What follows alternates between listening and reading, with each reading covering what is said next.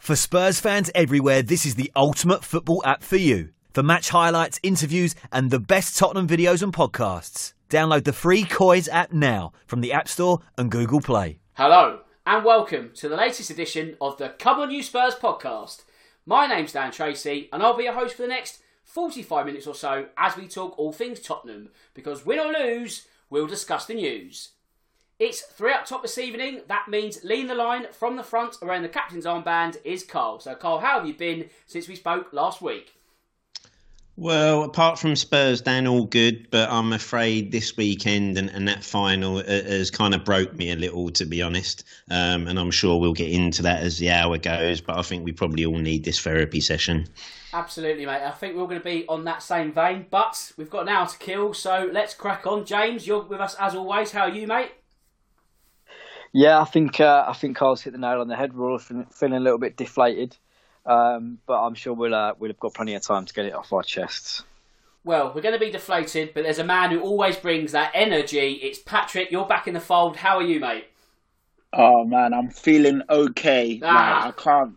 I know, I know. I can't even. I can't even psych myself up to bring the energy this time around, man, for obvious reasons. So hopefully, as the pod goes on, I'll, I'll get a bit more you know, energy there. But yeah, I'm I'm down in the dumps, man, for obvious reasons. So yeah.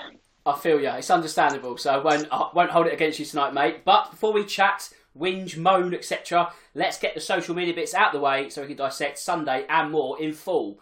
As always, don't forget to subscribe to the Come On You Spurs app where the podcast is available each and every Tuesday morning.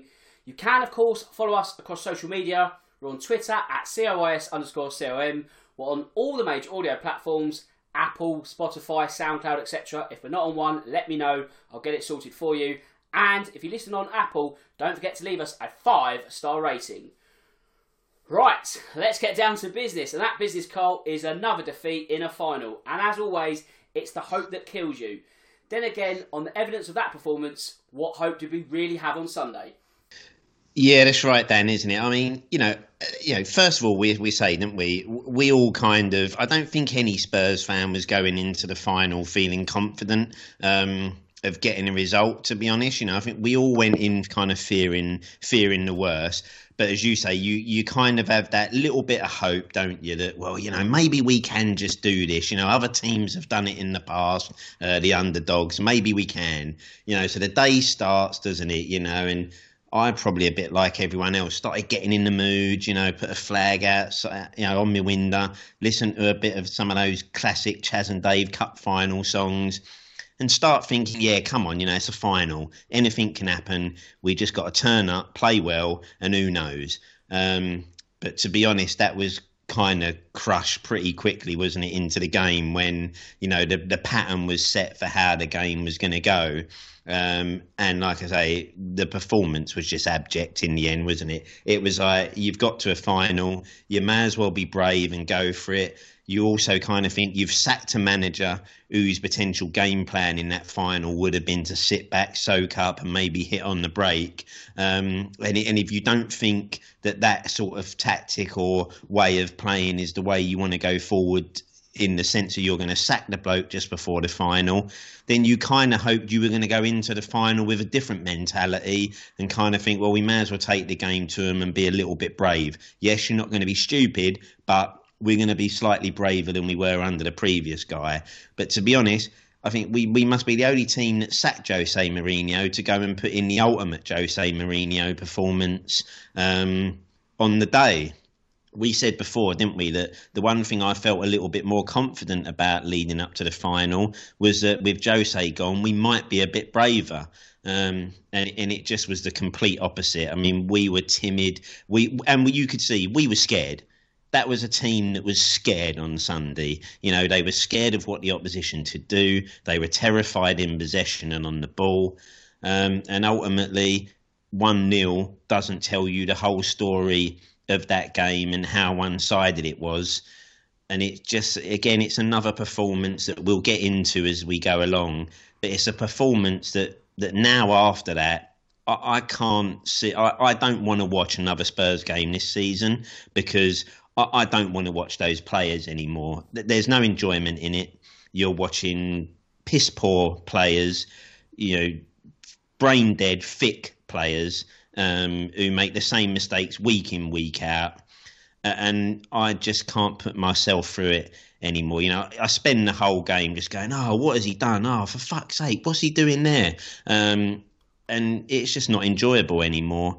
And you just sit there and think, you know, I'm not sure I can put myself through another 90 minutes of that this season because for me, that's it now. The season's done.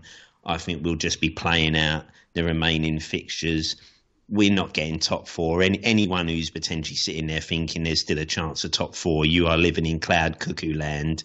Um, this team is not getting top four at all. We'll be lucky if we can even get sixth or seventh, the way things for me are looking.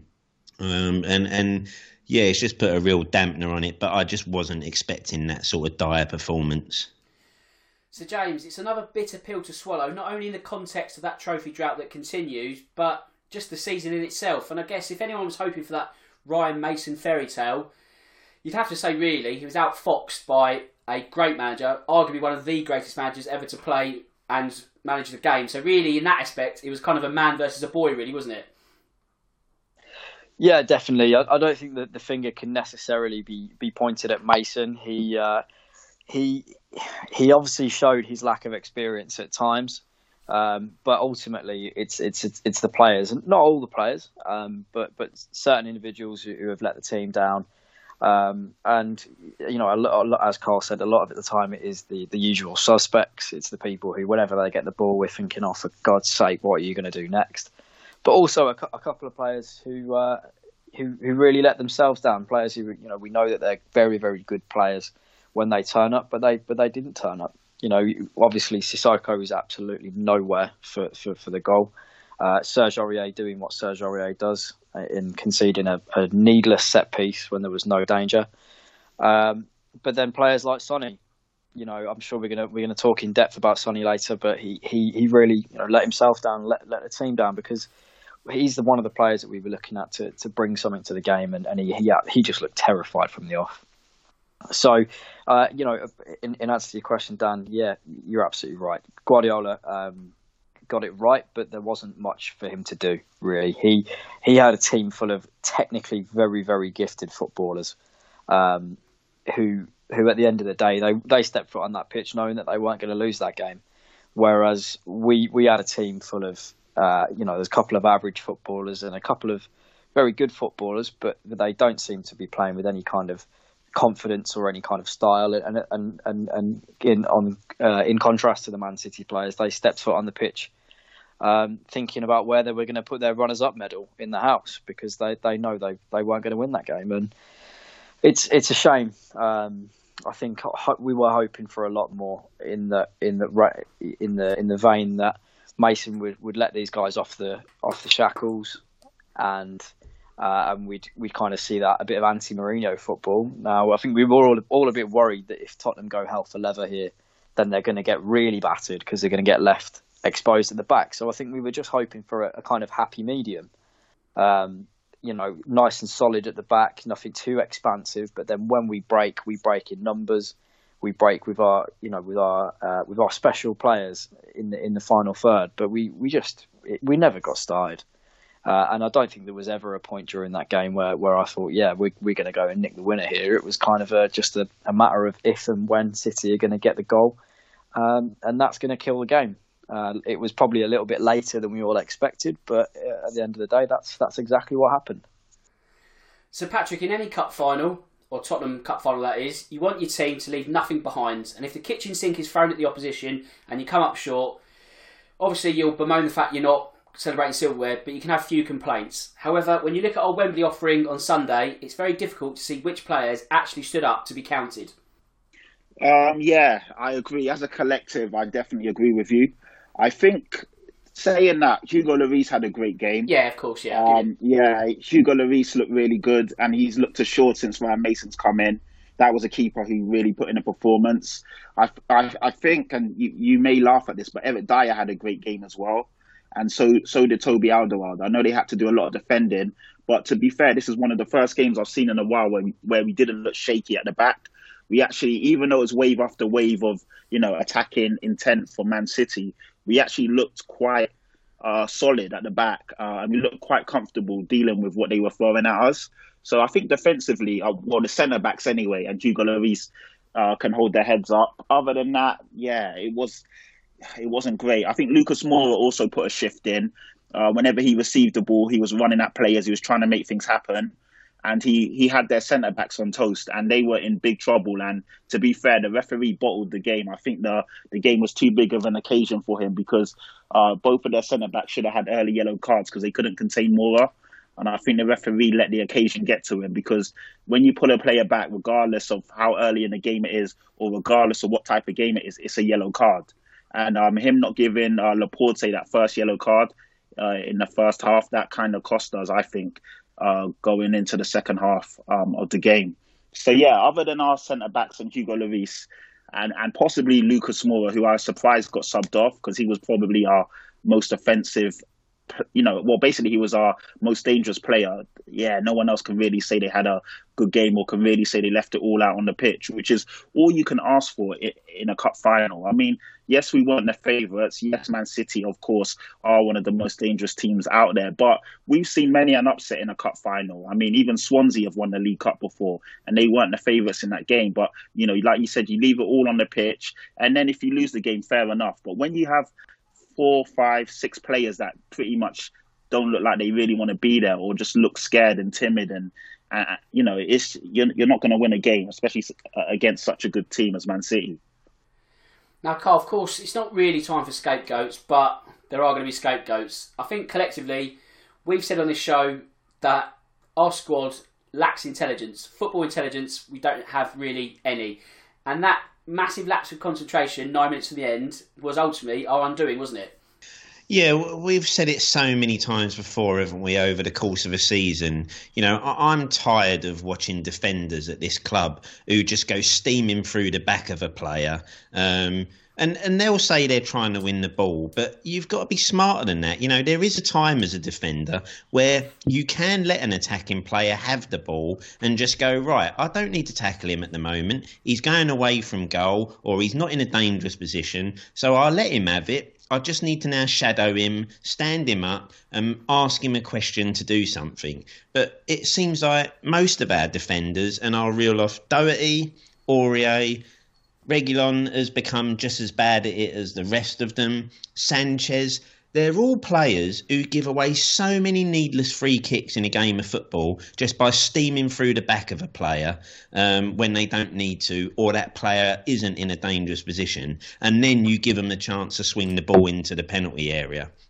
I think there was a free kick in the at the first half where just outside the penalty area, suddenly we go steaming through the back of a player to give them a free kick. And when you're looking at a team that have got the likes of Mahrez, De Bruyne on the pitch, Gundogan, you're just saying, please don't give these geezers a free kick around the box because they have got players who can punish you for it. Um, and again, you're looking at the goal. Sterling gets the ball and he's going towards the touchline and near the corner flag you just need to stand him up in that position. Don't do nothing stupid and ask him the question, what can you do? But what does old brain dead Aurier do? No, I'll go steaming through the back of you. I give you the free kick, and ultimately that's what leads to the goal. And I know we can sit there, and a lot of people jump to that first excuse of, oh, well, Laporte shouldn't be on the pitch still. No, he shouldn't, maybe. But at the end of the day, if you don't give that needless free kick away, you don't concede that goal. And ultimately, this has cost us on so many occasions this season with brain dead defenders that do it. And the fact this happens so often tells you that those players will never learn because they haven't got a football brain amongst them. Um, and Aurier, I, I like to say, if he was my only fullback at the club, I still wouldn't fucking play the geezer. I, you know, I'd, I'd, I'd put a fucking cone out at right back and say, listen, that cone will be more effective than you at the weekend. You know, we must have a youth player who's probably been more useful. You know, what's happened to Tanganga? Exactly. He had a few, few good games at right back, and yeah. at least you know he ain't going to be stupid or reckless the way Aurier is. I mean, in the first half, Aurier sells himself on Sterling in the penalty box by running off the pitch and letting Sterling drag it back onto his good foot, which nearly cost us a goal. Um, it's just these same things that these same players are doing. Reguilon's yellow card for diving into that stupid tackle in the first half. You could see he was never going to win the ball. You're just thinking, right, just stand up, just stand up. No, I'll go hurtling in, get myself booked, and again they've got an opportunity to sling the ball into the penalty box. Um, they're just players who are never going to learn. They're always going to do it because, like I say, they don't have football brains, you know, and when you've got players like that, and especially when they're even more so when they're all your defenders, you can't win football games because those blokes are going to cost you games every week, like they do almost. Um, and ultimately, say it comes to cost you because if you give a team like City with their players enough chances to sling balls into the box, at one point they're going to hit the mark with one the way they did. Um, and it's just so frustrating because you know I can't believe that given the fact that these football clubs have supposedly the best football brains in the business, we can see it week in, week out. Why can't they? And why isn't someone going to these blokes? Listen, you know, when a bloke gets the ball, yeah, you don't need to fucking steam into the back of him because you're giving free kicks away, you fucking idiot. So stand up. You can still defend well by standing up. But maybe they are doing that on the training ground, but people like Aurier just will never learn. And like but I say, Carl, I'd, you, I'd, give him away at the end of the season. I'd yeah. give him away. You you you've messaged this to me and Dan months ago. Do you remember? Do you remember? You, you yeah, it was it when, I, I, remember a game where Doherty went through the yeah. back of someone when it was like we had three blokes around him he was cornered, and now you've given him the easy out by steaming through the back of him, and but he not, gets a free kick. Not only have we, we meant to have the best football brain, you know, footballers in, in the country, we're also meant to have the best coaches, the best, you know, the best backroom staff. Surely that's something that they have to have highlighted and said, look, guys, why are we giving away so many stupid free kicks? Because it's not only that that we're conceding the free kicks, it's also that they're the, we're also the worst team in the league at defending from them. So you know, it's it's not just that oh we're giving away too many free kicks. We're giving away too many free kicks in the same areas, and then we're bloody conceding from them too. Well, what cracked me up, James, when you see the clip. Now we're a zonal defending team, right? Which I, I don't know how people haven't learned. This maybe isn't the way to go. This zonal. When you watch the free kick come in, Eric Dier is marking Raheem fucking Sterling, a midget. Why is one of your centre halves on a winger? When the six foot four defender coming in to head the ball hasn't, you know, that's the bloke you should be marking. And you know, got a ten yard run up as well. Yeah, he's got a ten yard run. You none of you are alert, but your main centre, one of your main centre halves, is marking Sterling, a winger, a small bloke who aerially you're saying he ain't worrying me We're on an aerial front. So I don't need to put you know, Son can mark him. You know, any any smaller guy, midfielder can mark him. But that six foot four centre half who's going to come running in, I need one of my two centre halves on him. I need my best header of a ball to mark that bloke. And again, ultimately, and as you said, James, this cost us all season from set plays. It started on the first day of the season against Everton. That was giving a needless free kick away and conceding, and it's going to carry on all through to the end of the season. And you do say who are the coaches that are looking at this and can't rectify it? The same coaches that can see we're fucking shit at set plays and can't work us out and go, right, we need to improve on this all season. Um, and it's the same coaches who are watching these blokes make the same mistakes. And I can't believe no one's sitting down in front of these blokes and showing them these clips of these free kicks going, what the fuck are you doing? Why are you going through the back of him there? And, and get an explanation from the player. What are you doing? Can you not see he's surrounded by three of us there, and you've just given him an easy out, and and you know now they can pump the ball forward. But like I say, maybe they are, but maybe these blokes are just so thick that it don't go in. But you can't win anything like that, and and ultimately it it's cost us, and it will keep costing us until those blokes are just shipped out. And that's why, like I say, you've we've got to learn, get rid in the summer, I don't care whether he has to go on a free, but get Aurier out of this club and players like him because until you do, you can't win anything.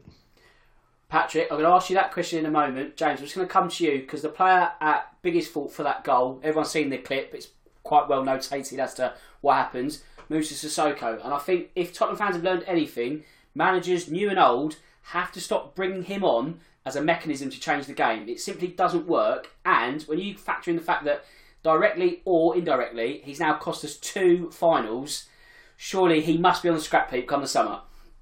Surely, surely, and you know, it's maybe it's a bit harsh to tell him he's cost tell us that he's he's cost us two finals because you know there's been a lot of a lot of mistakes and there's been a lot of things that have gone gone wrong. Not many that have gone right in these cup finals, but but obviously Sissoko he he is one of those players that Carl is ranting about with, with no footballing brain, uh, and and you know he, he just doesn't seem to have any kind of awareness, and it, it, it's it's like I've said it before in the season. I think it was after the Chelsea game.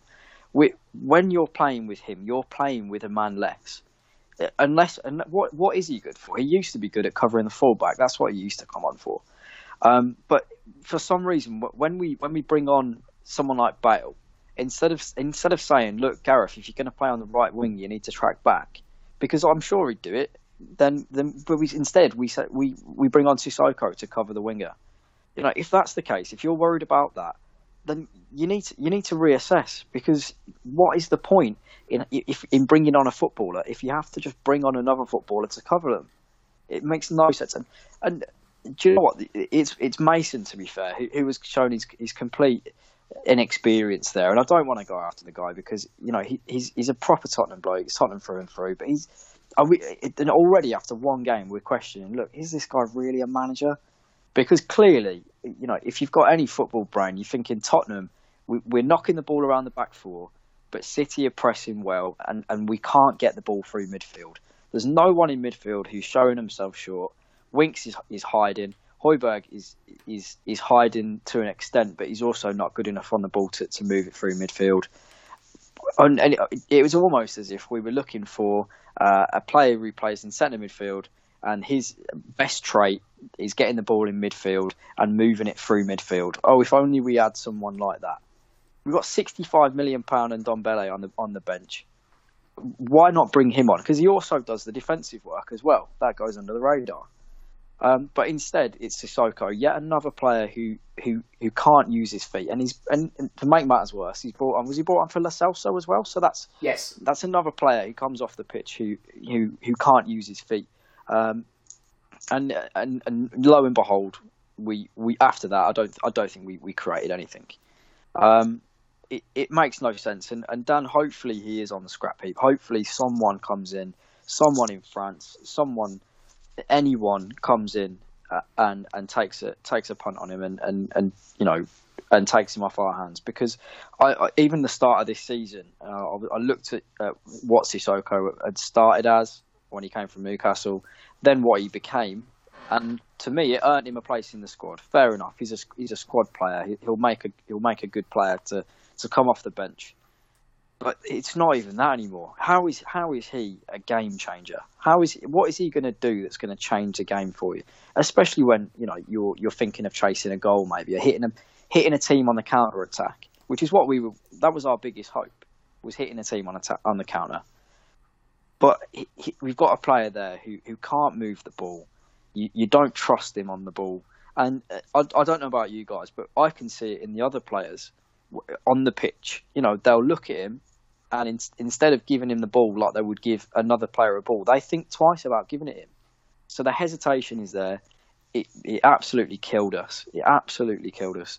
Um, whether we'd have we'd have got anything out of that game, regardless, is is, an, is another story. But he he cannot be at Tottenham next season, and if he is at Tottenham next season, he cannot be a, an integral part of this of this squad because he he like like many others in the team, they just they're not built to play football. They're not built to play at the highest level of football. They're they're there they're because they're because of their athletic ability.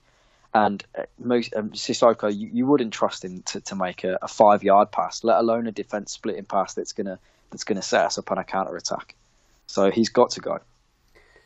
Now, Patrick, if you were looking through the squads, you see on Twitter sometimes people put as many as 10 names in their I want them out list. And to be honest, it's not a million miles off the kind of names that you suggest. 10's probably quite an extreme number, but we all know the club's MO. We're not going to sell 10 players in the summer. We're not going to buy 10 players in the summer. So this really is going to be quite a lengthy and painful rebuild if it's ever going to happen. Yeah, um, yeah, we need a lot of players out. We really do, and it really worries me because have we ever been a club that is that? I'm trying to think of the word like productive when Or it comes to proactive, a transfer window. yeah. Proactive, exactly, and on the front foot, moving players on before you know everyone else starts getting busy. We seem to always wait until everyone else has done their business or leave. He's always asking for top dollar for a player, and it drags and drags and drags. Or he's not obviously given uh, uh, the fees that, that the club want in terms of your Bruno Fernandes's or you know your Diaz's and or your Skriniars, and it drags on and drags on and drags on, and they may sign a new deal or they go elsewhere. So we have so many players that we need to actually get out of the club. To be fair as well, to the players as well, I think their cycle with the club is done. They've been to so many semi-finals, so many finals. They are broken as well, and they need a revamp. They need a restart. You know, your Harry Winkses, your even I'll put Erik Lamela in there. Your uh, Auriers, your Sissoko's. Um, I mean, there's so many, isn't there? Uh, Eric Dier, I'd put him on the scrap list as well. I'm sorry, I know he had a good game yesterday, but is he really the answer at centre back? I don't trust him. I think most of you guys don't trust him as well. Uh, over the course of the season, he's not been good enough as well. Um, it just yeah, all, all the way down through the core, the middle of the spine, uh, defensively. Mm, I mean, even Dele Alli, I, I, I wouldn't want to sell him, but I could understand if we actually cash in on him because again, this season, if you look at the whole of the season, he hasn't been good enough also. And um, the goals and assists have completely dried up from him. He came on yesterday and I was like, you know, I was happy that he came on, but I could see it in his face. He didn't really look like he was about to do anything or that he was really up for the challenge. So I think for him as well, he needs a change of scenery. And it's just, yeah, throughout the club, it's just, yeah, the squad is, um, the thing is, I do think as well, Jose Mourinho, he is a master of deflection and he is a master of the arts and he always makes the team and the squads that he's at look a lot worse than they are. So it looks like he's the savior and everyone else is rubbish.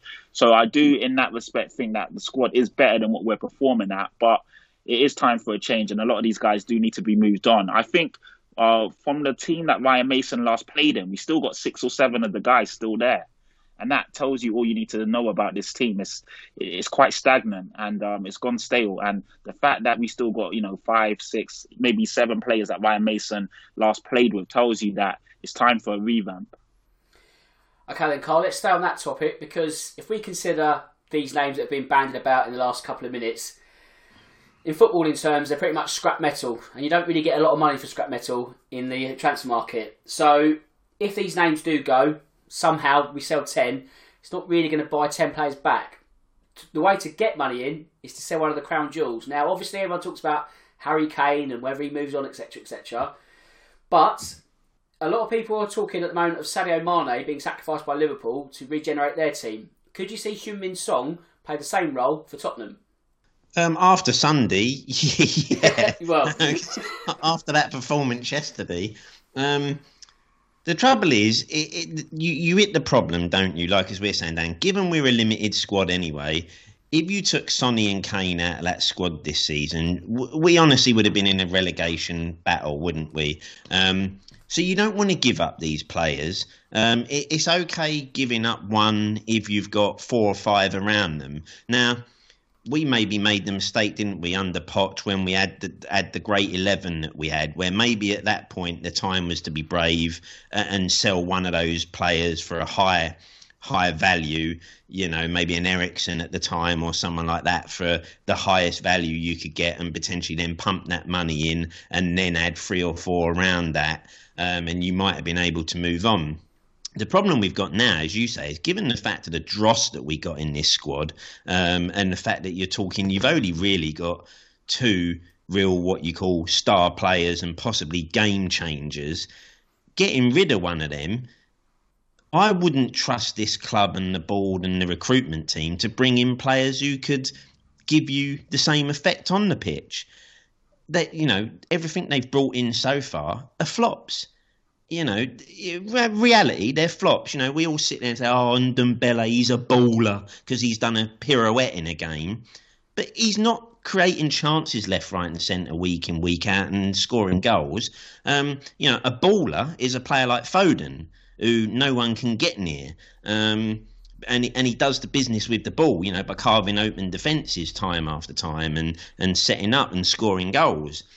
So I don't think you can afford to get rid of one of those two crown jewels because, in my opinion, if you get rid of one of them two, you're in big, big trouble next season.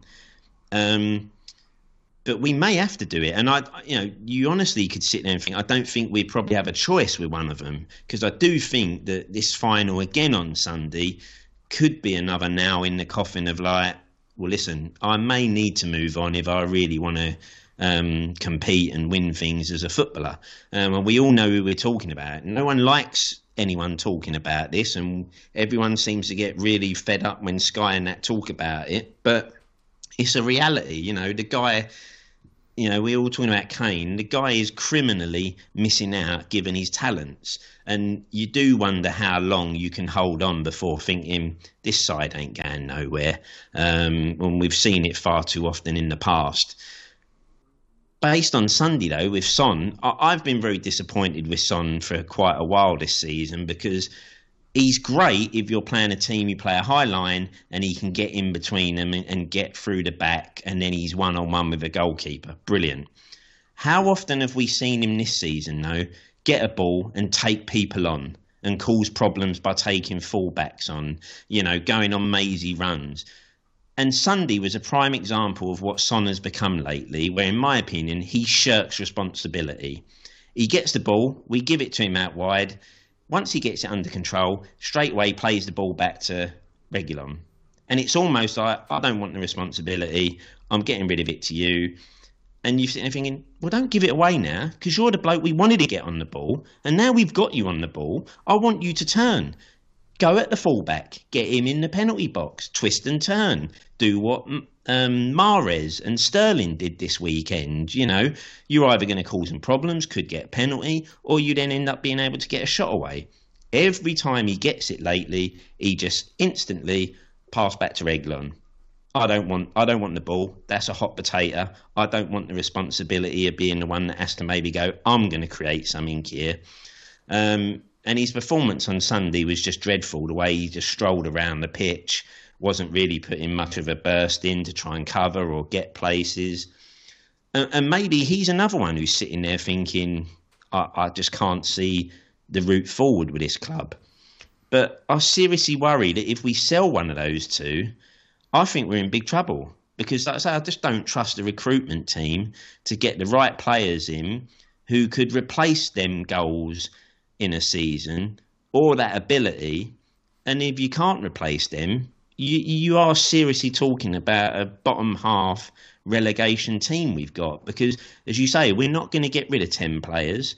We're not going to gut the squad because Le- Levy won't take bottom dollar you know 30 mil for Sissoko. He will be trying to get 20 25 million for him before he parts company with him. Aurier he'll probably be trying to get 30 million for him and you're just sitting there going, you can't sell players like that because people are going, I'd take Sissoko off you, but for 10 million, I'm not paying 25 near enough to 30 mark for that bloke. Um, and that means you can't then bring players in because you, you've not got the funds. But yeah, do you sell one of them? I don't know. I think that's going to be taken out of our hands, if I'm honest, because I think Kane is going to ask to leave, and I think we will be looking at potentially having to use the money from that sale to try and rebuild the squad. But I'm just not confident it's going to happen because I don't trust the recruitment team. Well, You're looking at all the flops over the years: Bergwijns, N'Diays, and Kudus, you know, Soldados all those players that have been brought in that are flops that you sit there and have to say, who saw this guy and what did you see in this bloke? Because there's nothing there, absolutely nothing there. Um, and, and that's what you worry about. That's, you know, Lamela's, you know, people like that who've been sitting around for so long now, stealing a living. Um, and you just have to question could we spend that money wisely? would we be an attractive enough opposition as well to bring the sort of players in that you'd need to? I don't think so. James, if we stay on the topic of Son, for me personally, and I know the opposition is always a factor in this, I think it was his worst game in Tottenham colours. The only one that could rival that is when he played left wing back in that FA Cup semi final. Is that a fair assessment? Hundred percent, mate. hundred percent. And and it might not be down to the amount of times he lost the ball or uh, you know the amount of times he jumped physically jumped out of a tackle. Because that, that is something that I've, I've seen him do. And, and in the past maybe we've let it go. Because uh, fair enough he's not going to be the biggest tackler in the world. He's, if he's going in with for a 50-50 we, we probably don't want him to, to you know go over on his ankle and be out for a couple of weeks. Maybe he'll, he'll bottle it. But this is a cup final. And these are you know these are the players who when they leave Tottenham not if when, when they leave Tottenham they will complain that we, we didn't win things. And the reason I left Tottenham is because I wanted to win things. Well, you've you've had every opportunity to win stuff. You've had you've had you know the, the chances to, to, to, to get in the Champions League. You've had the chances to uh, to to get a couple well league cups by now. We've how many how many semi-finals have we lost as well? Um, you even had a had a had a, a chance at, at the at the biggest trophy in Europe with the, with the Champions League, and you bottled that too. So you know you got it. You can question the, the mentality of the club, the mentality of, of Tottenham Hotspur, and what it means to play for Spurs. But at the end of the day, these if these guys are going to going to say, "Oh, I want to leave to, to win things," you've had plenty of opportunities, and and Sonny is, has got. You've got to say, look at him. When is when when has he performed for us in a cup? When have any of them performed for us in a cup final? But to me, it's it's not just those things. It's not the the things that he, he did do, i.e., losing the ball, jumping out tackles. It's what he didn't do. It, it was why why didn't he ever drop a shoulder and, and have a go at Walker? Not not a single time. I, I couldn't believe what I was watching, and and the fact that it hasn't just been, you know, oh Sonny didn't have a very good game. Everyone who watched that game thought there is something wrong with him. What what is wrong with him? Because he he just he, he didn't he looked terrified. The first kick of the ball he had, he played he played was it Sterling? He played Sterling through one through one goal. That could have been game over. He looked nervous from the off. But Kyle Walker, he's a he's a very good right back. We'll, we'll give him that, a very very good right back. But we have played against Man City before, and he has given give him a game. He's given him a tough time but he, he, just didn't didn't fancy it, and, and it's shirking responsibility is, is the only way to say it. He he didn't want to he didn't want to take him on and lose the ball. He's the kind of player that if he does if he attempts five you know five take ons and he and he only completes you know two two one or two out of the five, then you're happy because at least he's he's having a go at his man. But he, he it didn't even it didn't happen and, and, and it showed you know you take one of one of our well, our, our, arguably our most potent attacking threat. You completely remove him from the game, um, then then we don't look like we're going to score. We never we never really looked like we were going to score. Um, and I just I, he he never ever unleashed that left foot at all. It was everything was back inside or back home to, to Reguilón. Uh, and he and he, yeah he, he he just didn't look at it. And then do you know what? The waterworks just didn't go down very well with well, me. Well, I was going to ask it, this question, but carry on. Sorry, Dan, but he, right. it just it, it, that doesn't wash with me anymore. It, you know, I understand he's an emotional player. He's an emotional guy who wears his heart on his sleeve. But after a performance like that, nah, come on, mate. You, you know, it, it's fine to show your emotion. It's fine to be to be annoyed, but if you're going to react like that, you need to have given everything on the pitch. The person who should have been crying should have been Hugo Lloris or Eric Dier or Toby Alderweireld, who players who put their body on the line to to to, to keep the score at nil nil. Not the player who, who, as I say, jumped out of tackle, physically jumped out of tackles because he didn't want to get hurt, and and and turned turned us turned us around every time we were on attack. So I, you know, I, I don't know whether it was just a, an attempt at, at kind of saving some face, show, trying to show us that, that he cares about the club, um, but if you you know if you're going to show us that you care about the club, do it with your feet, do it on the pitch. Don't do it with your with your blobbing eyes afterwards, because that you know it, it just didn't wash for me. Well, I was going to ask the exact same question to Patrick, and to be honest, I was of the same sort of viewpoint. Yes, it's great that we have passionate players, and Son is known for crying, and I'm not saying he can't cry because there's nothing wrong with that. But as James rightly says, you have to perform to a certain degree to at least express such emotion, Patrick. That was kind of a nothing game and far too much emotion thereafter. Yeah, I was so pissed off when I saw them crying because I'm just like, here we go again. And it's like, obviously, all the waterworks and, you know, feeling sorry for yourself. But you you should be embarrassed and ashamed of yourself, to be honest. That was such a poor performance, and um, you know we all credit Sonny for being world class, and he's been you know one of the better performers in the Premier League for the first half of the season. But if you were looking at that game and you didn't know anybody, you know, you didn't know names, you were just watching players, you would have said Mahrez was the world class winger. Like Mahrez completely showed Sonny up. Mahrez was getting the ball, cutting inside, causing problems, taking on shots, doing everything you would expect Son to do. And it's quite strange because Son has performed against Man City before. When we didn't have Kane and we knocked them out of the Champions League um, quarterfinals, yes, we had a bit of luck on our side, but Son scored, I think, three goals in two games. Uh, we, he's also scored goals against Man City. So it's not as if to say the opposition there is, you know, they can't be beaten and we can't do, well, Son can't attack them and, and do things. He's done it before. But he's looked off for about a month, maybe even six weeks. Something's not quite right. I know he got the winner from the penalty spot against Southampton, but he's not looked the same player. I don't know if there's something going on behind the scenes. Obviously, the contract talks completely dried up. We're not hearing anything of that anymore. Uh, you know, and after the season, I think he's only got a year left on his contract, right? Maybe one or two years.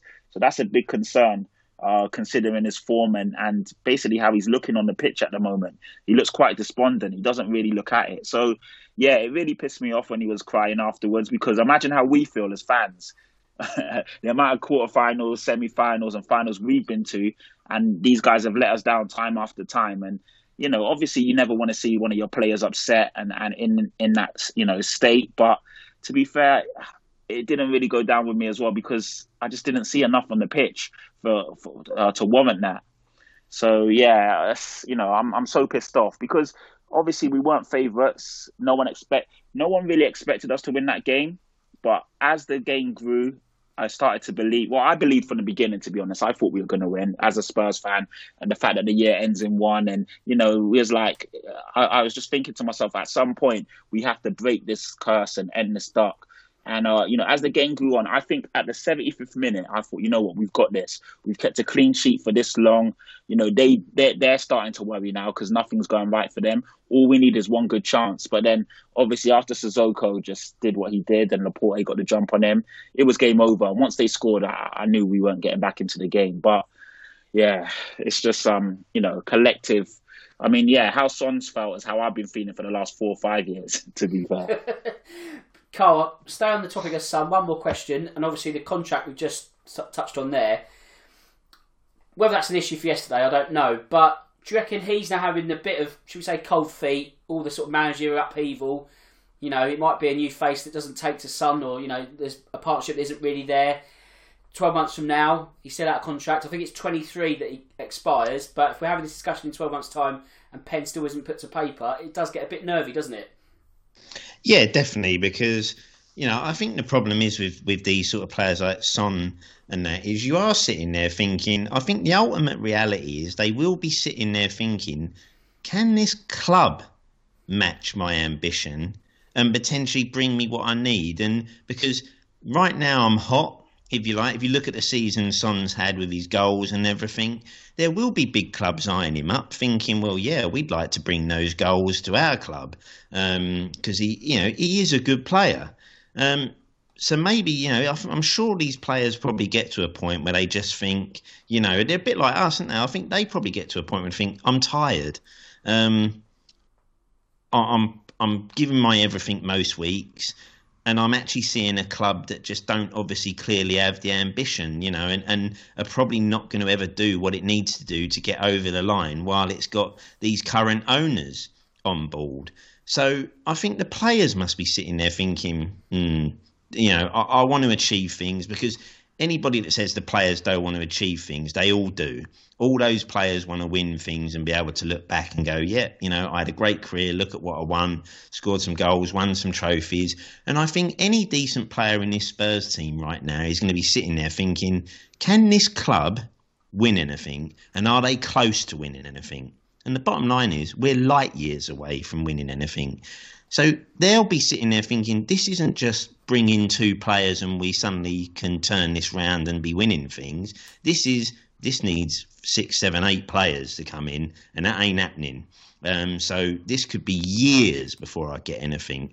So I think someone like Son will be sitting there thinking, maybe I don't jump just yet and I don't put pen to paper and I'll just hold fire, see who the next manager now gets brought in is, um, see what the ambition of the club is, and then I'll make my decision.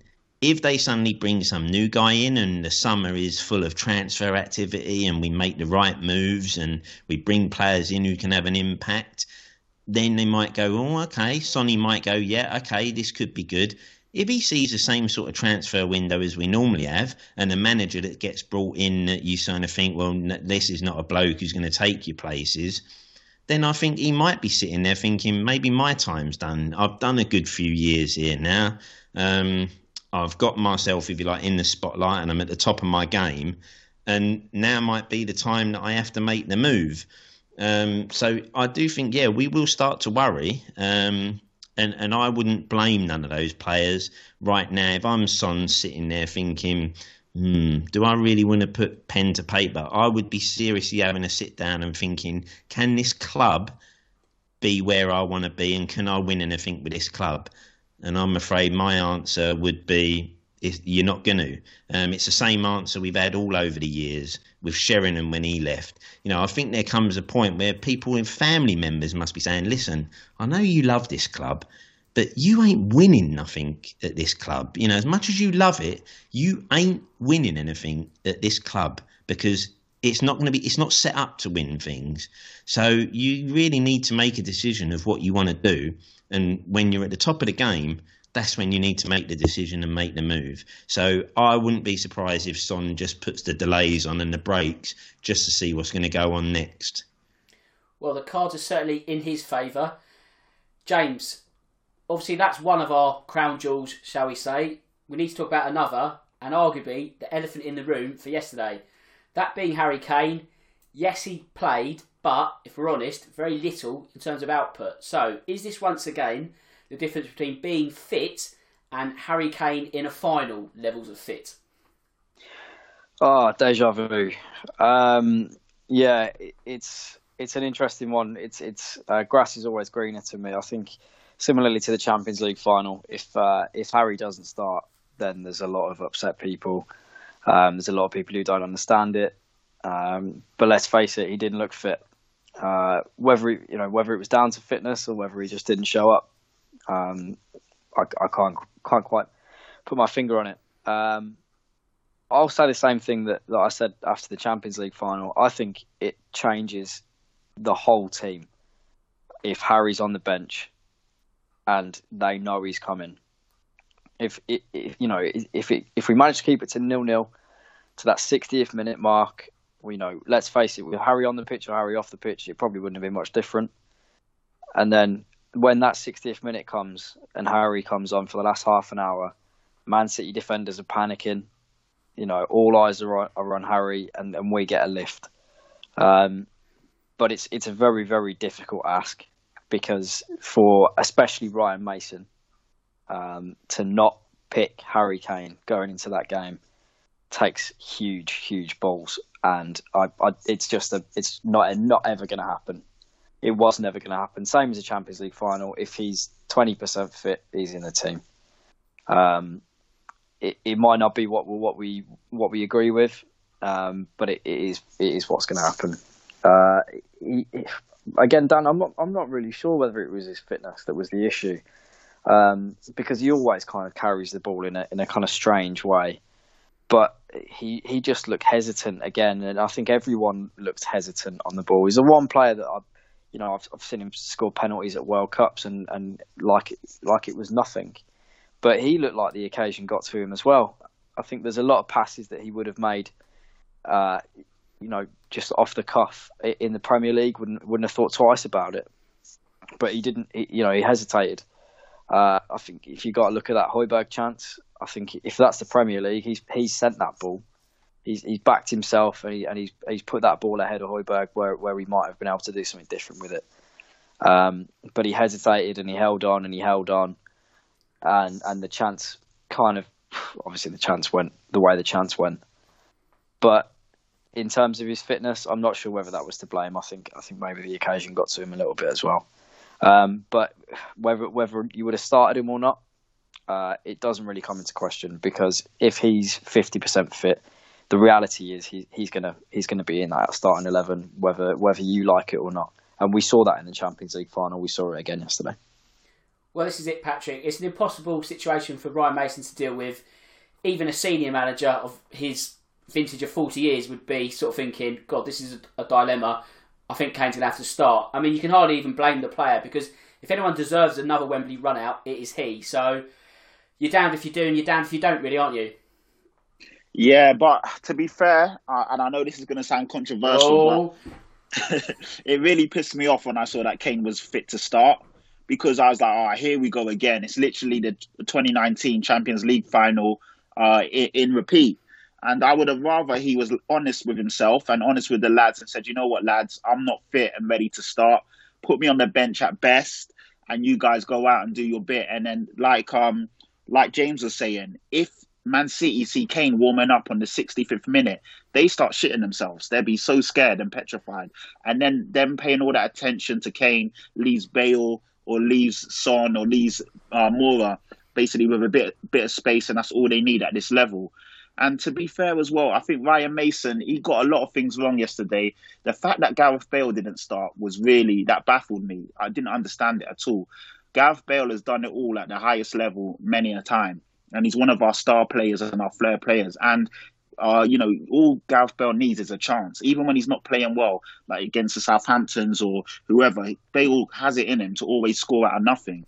So the fact that Bale didn't start yesterday, that I didn't understand it. In in a cup final, when you only, you know, you're not going to get much of the ball, or you know you need a bit of magic. Bale's done it for Real Madrid time and time again. Why didn't he start yesterday? That that really confused me, especially when Bale scored the game before. So it's a bit of a baffling um, decision for me. And yeah, I would have rather Kane just said, you know what, let me take one for the team and, and sit out, and then we can obviously play Son, Bale, and uh, and Lucas, and, and we can go for it because the first half he was a passenger. I know he came into the game a bit in the second half. Uh, he started to, you know, drop deep, dictate, uh, bring people into play. I don't think we saw uh, Kane even have a shot on goal, which again it's not all down to Kane and even down to Son because none of our midfielders created anything for them. None of our wing backs created anything for them. So they have to lay, you know, take some of the responsibility. But yeah, this is two finals in a row where Kane has been a bit selfish and I think he's fought, put himself first instead of the the team, the greater good. Which you know, at the end of the day, you're a team player. And to be fair, if you're not 100%, be honest with yourself and let the other guys, you know, do the do what they need to do. Because we have won games without Kane before. So yeah, that's that's that's my take on it. Well, it's a very good take, and I'm going to throw it over to Cole. So Harry Kane is probably the one player you never consider to have an ego, shall we say? But has his ego, in inverted commas, got in the way of that greater good that Patrick has just mentioned? No, I mean, I mean, for, for me, Kane, Kane had to start. I think if we had any chance, I think if if he was fit enough, then I think we had to start him. You know, I don't think the debate, the same debate, was there like the Champions League final, um, where you obviously you had Moura who'd just come off that hat trick, was flying, given that, and you know the story that was around that, and obviously Kane probably was, you know, had come back from a big injury at that point. Um, I think this one, I get the impression, although he went off with the ankle, I think he was probably good enough to play. I think the biggest problem was you just we just didn't get the ball anywhere near him enough to be able to be effective. You know, we just were a non-entity in terms of going forward, and the bloke just basically spent most of the game running between two centre halves, passing it round him, and he was still effective. You know, he still made good passes. He still managed to hold the ball up when he did. Um, I, the, Kane wasn't the problem yesterday. I just don't think. You know, it was the players around him. You know, it's the defenders in the midfield that just aren't good enough to be able to create the sort of opportunities or give the kind of possession that Kane needs to be able to take advantage of that.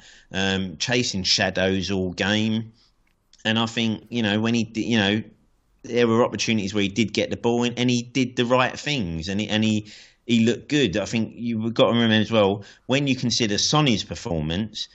We know that that ball is what Kane's looking for. Is that you know he gets it and he wants to see Son. But when you've not got Son making runs to try and get through, and you're then sitting there thinking, well, the way this guy is playing today, there's no point passing to him because he's not going to do anything with it. I don't think Kane was the issue, to be honest, in that final. Um, I think he was probably fit enough. I, I, don't think there were any issues. He, he didn't look like, you know, the Champions League final. He looked sluggish, didn't he? You could see there was a player that wasn't, what didn't seem to be on the on the ball fitness wise. I felt he seemed to be moving okay, but as I say, the biggest problem was the fact when you've not got any midfielders who can get the ball to you or create chances, you've not got wide men that can hold it up enough and suddenly be, you know, dangerous enough to, for you to go forward and do anything in, in dangerous positions, then I think any striker would have struggled in our team on the weekend. James, Gareth Bale's just been mentioned. He didn't start, obviously. Does that mean he's still not fit enough to play two 90 minutes in the same week? Um, I I don't think it's that. Um, I think it was just a it was obviously just a, a choice of selection. Um, I, I, I would have started him um, personally. I think he, he's obviously the man for the big occasion, uh, and yeah, I, I, would have given him the nod. That's that's my preference personally. Um, I'm not sure whether it comes down to fitness. He's, he's obviously had a, he's had a long time to, to work on that. Uh, I don't think he's he's had you know another big injury setback that, that I can remember. Um, but you know, it, yeah, it, it, maybe it was a bit of a, could have planned ahead, maybe giving him a bit of a rest. But I, I think obviously Mason just made that tactical um, that tactical choice that that Bale wasn't going to start, probably because he, he wouldn't have been able to to cover you know to cover fullbacks uh, in the way that that like Lucas um, maybe could have. Uh, and look, let's let's not take away from Lucas. I think he had a really really good game. Um, I, I, you know, he, probably is a completely different player to, to Bale, especially when he plays um, that right wing role. He's, he's he's coming through the middle a lot more. Uh, but but to me, I'm not sure if if it's a question mark over Bale's fitness at all. I think it was down to tactical preference and uh, and and let's face it. Look, he he, he didn't really get get much uh, get much of a chance when he came onto the pitch anyway because we were we were so penned back our, our problems weren't necessarily um, what was going wrong in the final third because we because we never really got there.